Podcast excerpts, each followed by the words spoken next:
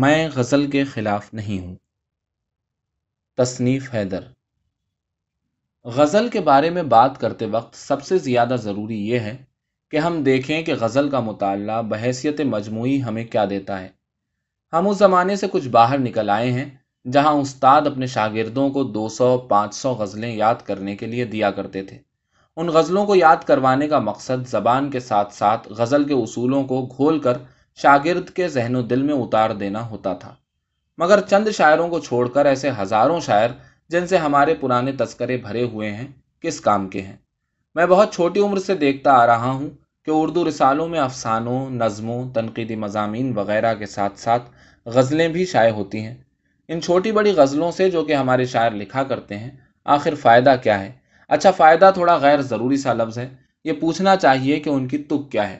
روایت کے طور پر ہر چیز کو قبول کرنا چاہیے، مگر روایتی چیزوں پر سوال اٹھاتے رہنا اور ان کے بارے میں سوچنا ایسا برا کام کیوں سمجھا جائے۔ غزل اپنی پوری شکل میں کوئی چیز ہے ہی نہیں، وہ اپنے الگ الگ شعروں سے مل کر تیار ہونے والی ایک اونڈی بینڈی سی کوئی چیز ہے۔ ہر شعر کی پہچان اس کا خیال ہے، ہر خیال کی حد بندی اس کے قافیے اور ردیف کی وجہ سے ہوتی ہے۔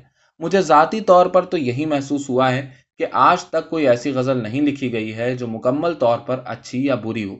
اس میں اگر 10 اشعار لکھے گئے ہیں تو 4-5 اچھے ہوں گے، 5 لکھے گئے ہیں تو 2 یا زیادہ سے زیادہ 3، باقی بھرتی کے طور پر لکھے جانے والے ایسے اشعار ہوتے ہیں جو لاشعوری طور پر شاعر کو اشعار کا خلا پُر کرنے کے لیے اور غزل کی مالا کو پورا پرونے کے لیے لکھے جاتے ہیں۔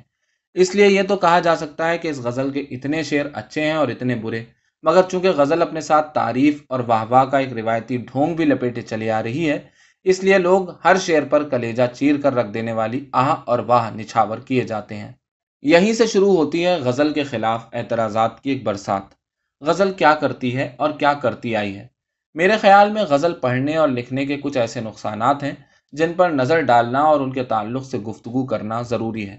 پہلی بات تو یہ ہے کہ شعر کی حیثیت کسی لطیفے سے زیادہ کچھ نہیں۔ 2 مصروں کا ایک شعر آپ کو زیادہ سے زیادہ چونکا یا گدگدا سکتا ہے۔ اس میں فکر کے لحاظ سے پھیلاؤ نہیں ہوتا، گنے چنے الفاظ میں اپنی بات کہنی ہوتی ہے، بات بھی ایسی جو سننے والے کے دماغ پر ایسا اثر کرے جس سے وہ بس دل پکڑ کر بیٹھ رہے، یا پھر کسی بات کے ایسے نئے پہلو کی طرف اشارہ کر دیا جائے جو سننے والے کو چونکا دے۔ پھر ان باتوں میں بھی آپ پر گزشتہ 300 برسوں کی روایت کا ایسا اثر ہے کہ صنم، ہجر، وصال، درد، مجنوں، صحرا غزل سے پوری طرح کبھی دور نہیں کیے جا سکتے۔ اردو کے ایک بسیار گو شاعر سے جب اس بات پر کبھی جواب مانگا گیا تھا تو انہوں نے ایک اسلامی خلیفہ کا قول پیش کر دیا تھا کہ باتیں اگر دہرائی نہ جاتیں تو ختم ہو جاتی، مگر غزل کے تعلق سے سمجھنا چاہیے کہ ایسی باتیں جو مستقل دہرائی جاتی رہیں ان کے ختم ہو جانے میں ہی عافیت ہے۔ غزل پر دوسرا اعتراض یہ ہے کہ اس کا سماجی تبدیلیوں، انسانی ذہن کے ارتقاء و تنزل سے کوئی خاص تعلق نہیں ہے۔ وہ لکیر کی فقیر ہے، اس کے مسائل اور معاملات طے شدہ ہیں، اس لیے دوسری اصناف کے مقابلے میں جب آپ غزل کا ترجمہ کسی دوسری زبان میں کرتے ہیں تو اس کے شعروں کی قلعی کھل جاتی ہے۔ ترجمہ تو دور کی بات ہے، آپ ذرا کبھی غزل کے اچھے سے اچھے شعر کو عام الفاظ میں بیان کر کے دیکھیے، معلوم ہوگا کہ بس یوں ہی سی کوئی بات ہے جس پر اتنا شور مچایا گیا ہے۔ میری رائے میں غزل میں جو بڑی سی بڑی فکری گنجائش تھی غالب اس کا فائدہ اٹھا چکے ہیں، اس لیے میر کی 2000 غزلوں کے مقابلے میں غالب کے متداول دیوان کی 250 غزلیں فکری اعتبار سے زیادہ کارآمد معلوم ہوتی ہیں۔ اب آپ سوال پوچھ سکتے ہیں کہ اگر غزل ایسی ہی سستی اور اوچھی صنف سخن ہے تو اسے اتنی شہرت کیوں حاصل ہوئی ہے؟ اس کی وجہ ہے انسانی دماغ کا چیزوں کو آسانی کے طور پر زیادہ قبول کرنا۔ عام طور پر ہمارا ذہن ان باتوں کو جلدی قبول کرتا اور پسند فرماتا ہے جن کو سمجھنے اور جاننے کے لیے زیادہ محنت نہ کرنی پڑے، بات سامنے کی ہو، اور پھر اگر اس کو 2 برابر کی باٹوں کے درمیان رکھ کر اور سجا بنا کر پیش کیا جائے تو وہ اور قابل قبول ہو جاتی ہے۔ کیا آپ اخبار پڑھتے ہیں؟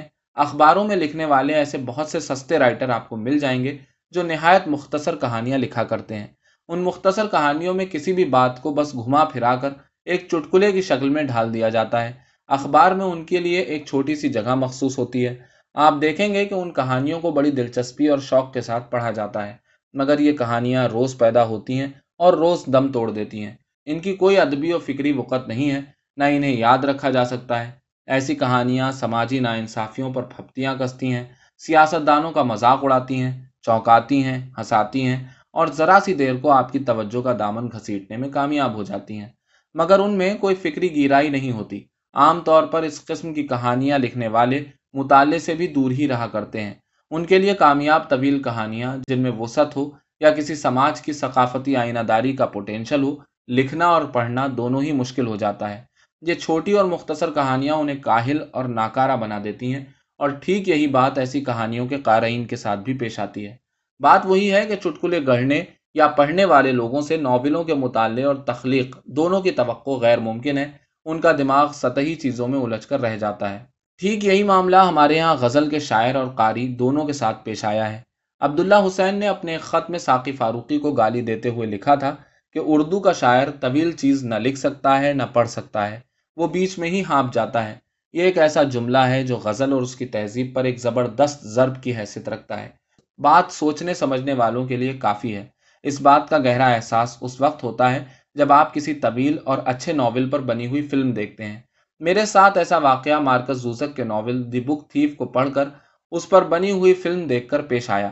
جتنا کتاب نے دیش بھکتی کے نام پر پھیلائے جانے والے خوف و ہراس اور لوگوں میں پیدا ہونے والی بے حسی کو اجاگر کیا ہے، جس کے ایک ایک منظر میں آپ کو فخر اور فخر کی پیدا شدہ بھیانک تصاویر دکھائی پڑتی ہیں، لیزل میمنگر، روڈی، ہان سوبرمین، اس کی بیوی، یہودی کردار میکس وینڈن برگ، میئر کی بیوی جیسے کردار، ان کے جذباتی اور ذہنی معاملات باریکی سے دیکھنے اور جاننے کا موقع ملتا ہے۔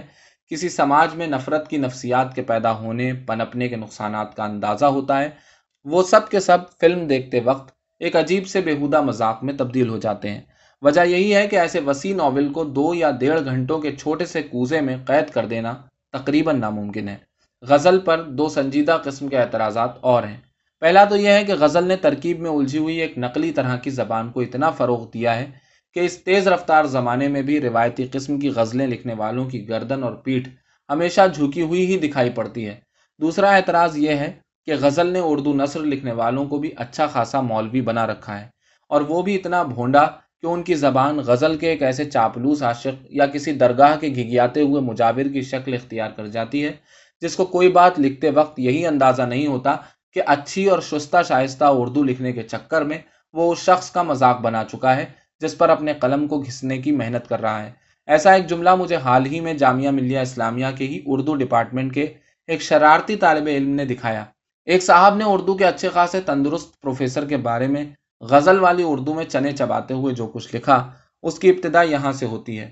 پروفیسر فلاں فلاں صاحب اردو دنیا کی ایک نئی الف لیلوی شخصیت ہیں اور انہیں واقعی عجوبہ روزگار کہا جا سکتا ہے۔ آپ دیکھیے، جب کوئی شخص غزل میں نئے مضامین کو بھرنے کی کوشش کرے گا تو اول تو اس کے چہرے کو ہی لقوہ مار جاتا ہے۔ دوسرے ہمارے ایسے غزل کو شور مچانے لگتے ہیں جن کو غزل میں کسی بھی طرح کے تجربے سے سخت چڑ ہے۔ وہ سمجھتے ہیں کہ غزل کو اس کی پرانی شکل میں محفوظ رکھا جائے۔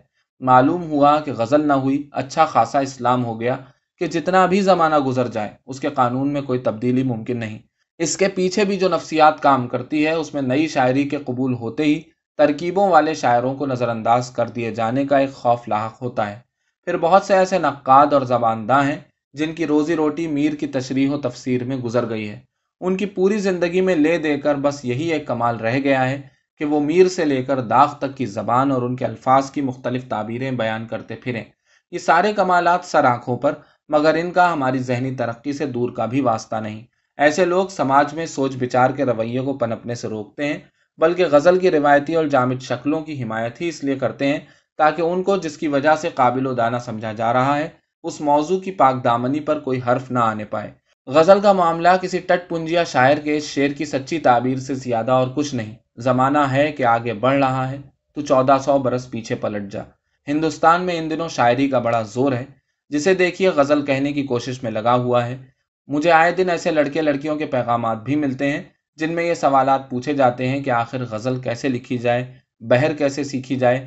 ظاہر ہے ان سوالوں کے پیچھے شہرت کی وہ حسین چاندنی ہے جسے غزل پڑھنے والوں سے زیادہ غزل سننے والوں نے فروغ دیا ہے۔ مشاعرے کی 2 صدیوں پر محیط تاریخ نے واہ واہ کی ایسی بوندیں پلائی ہیں کہ اچھے خاصے عقل مند لوگ خراب قسم کے شعر کہہ کر واہ واہی بٹورنے کی لالچ میں خود کو بھونڈا بنانے پر تلے ہوئے ہیں۔